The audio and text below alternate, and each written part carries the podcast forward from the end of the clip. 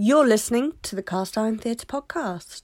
Andrew isn't here today, but in his absence, I have decided to release Stork, which is our third of six short stories by the Walter Kane Broken Pieces podcast from 8mm Network. So, for six weeks, we're having a bit of a short story takeover from the Walter Kane Broken Pieces podcast. And in the new year, you can expect the next season of the Cast Iron Theatre podcast, which we are busy recording right now.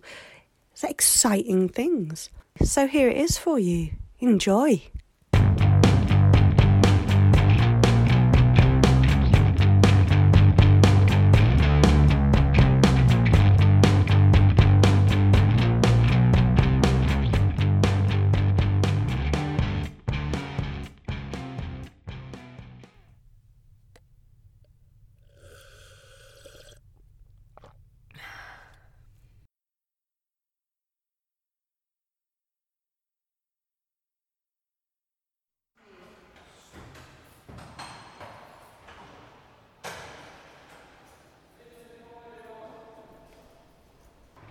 The room is small and concrete.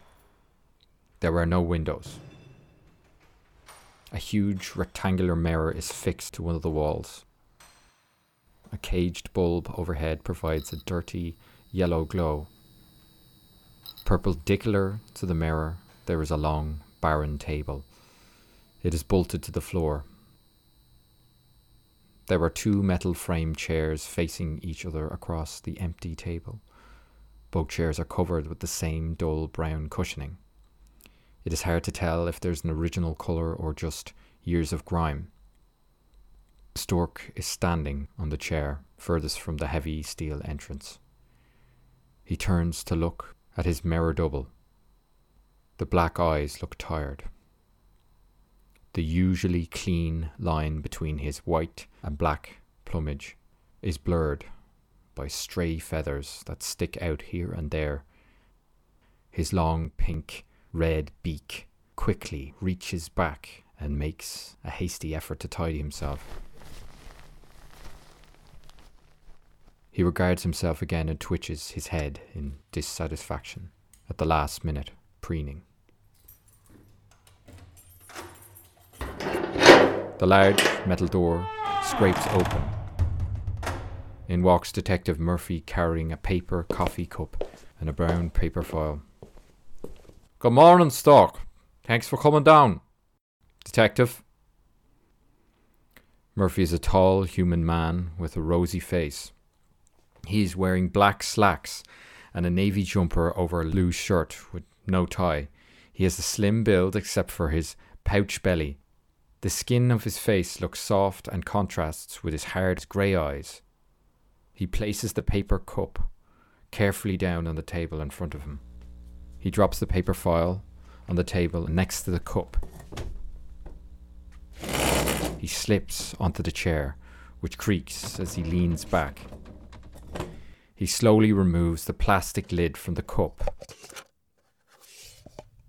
takes a short sip, and places it carefully back onto the table. Stork watches the alien process. Sorry, Stork. I would have got you a cup, but you people aren't on the coffee area. That's all right, Detective. So, Stork, do you know why you're here? No. Your men picked me up on Ninth and Main. I was on the top of an old bright wood factory looking for nest material. They said they wanted to talk to me, and then they suggested I come with them and talk to you. Very obliging of you, Stork. The Bright Wood Factory, that's downtown, right? Pretty far from the nesting grounds, isn't it?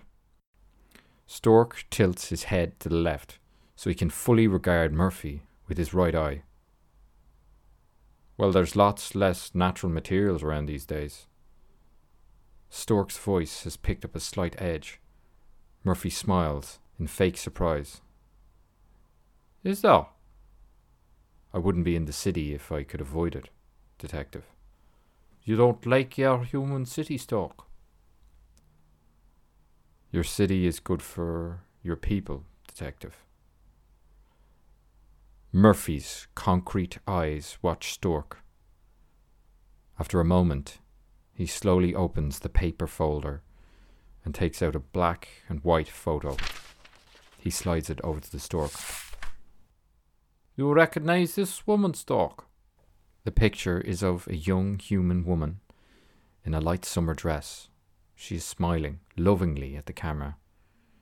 She is clearly several months pregnant. Stork slowly twists his head back and forth, seeing the photo first with his right eye and then his left eye. I never seen her before. You sure about that, Stork? Don't we all look the same to you?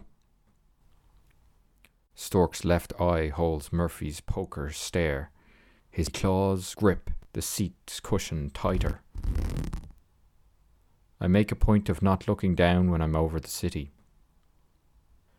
I just came in for what I need and then I leave. I found that's best policy, really. Murphy nods, like an approving father. Best policy? Hmm. Look, Stork. I know you think us humans are all the same, Stork. I see that look of suspicion on your face.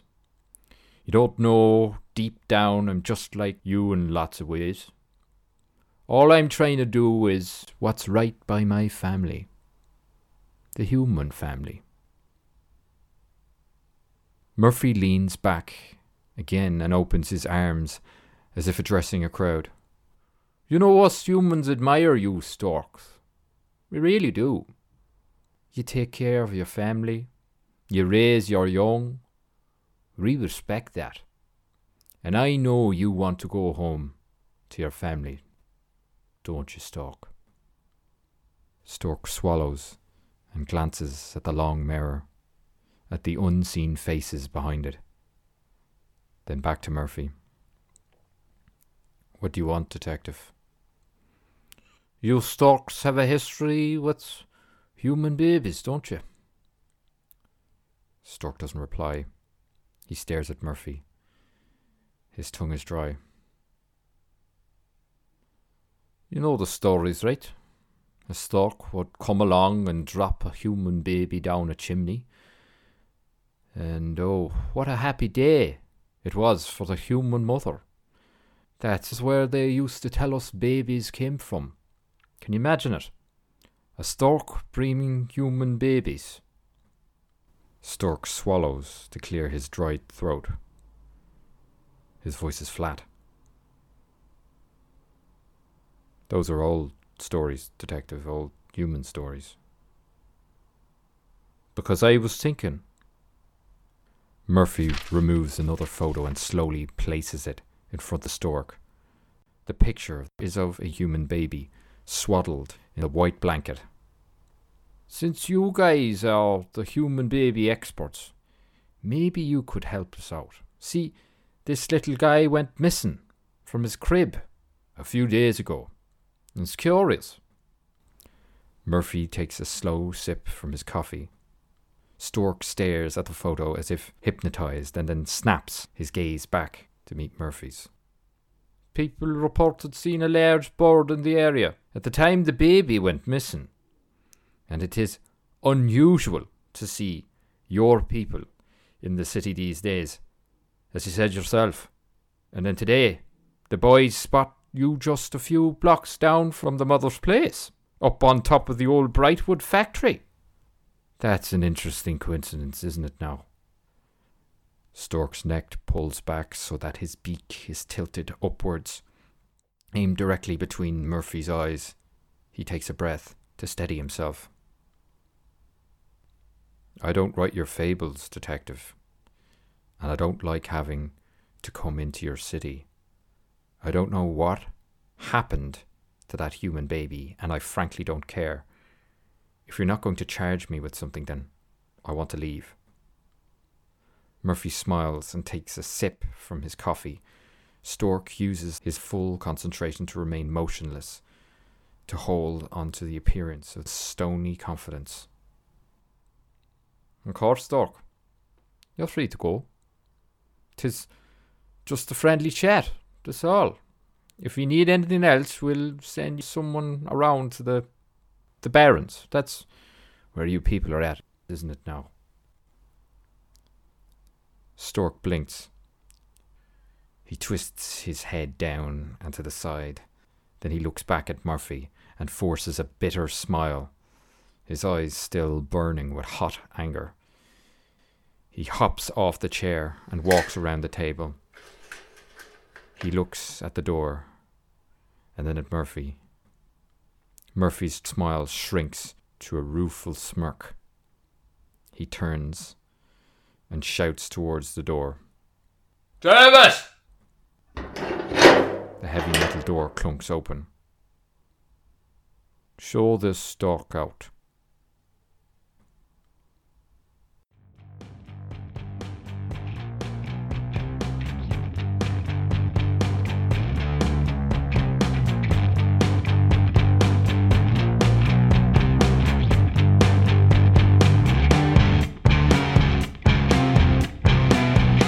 This has been the Cast Iron Theatre podcast, Presented by Andrew Allen. produced by Michelle Donkin. Music is Chapstick by Everett Armand. Find us on Twitter, Facebook, Instagram, and our website is castironbrighton.com. Subscribe to us and rate us on SoundCloud, iTunes, or wherever you find your podcasts. Thanks for listening.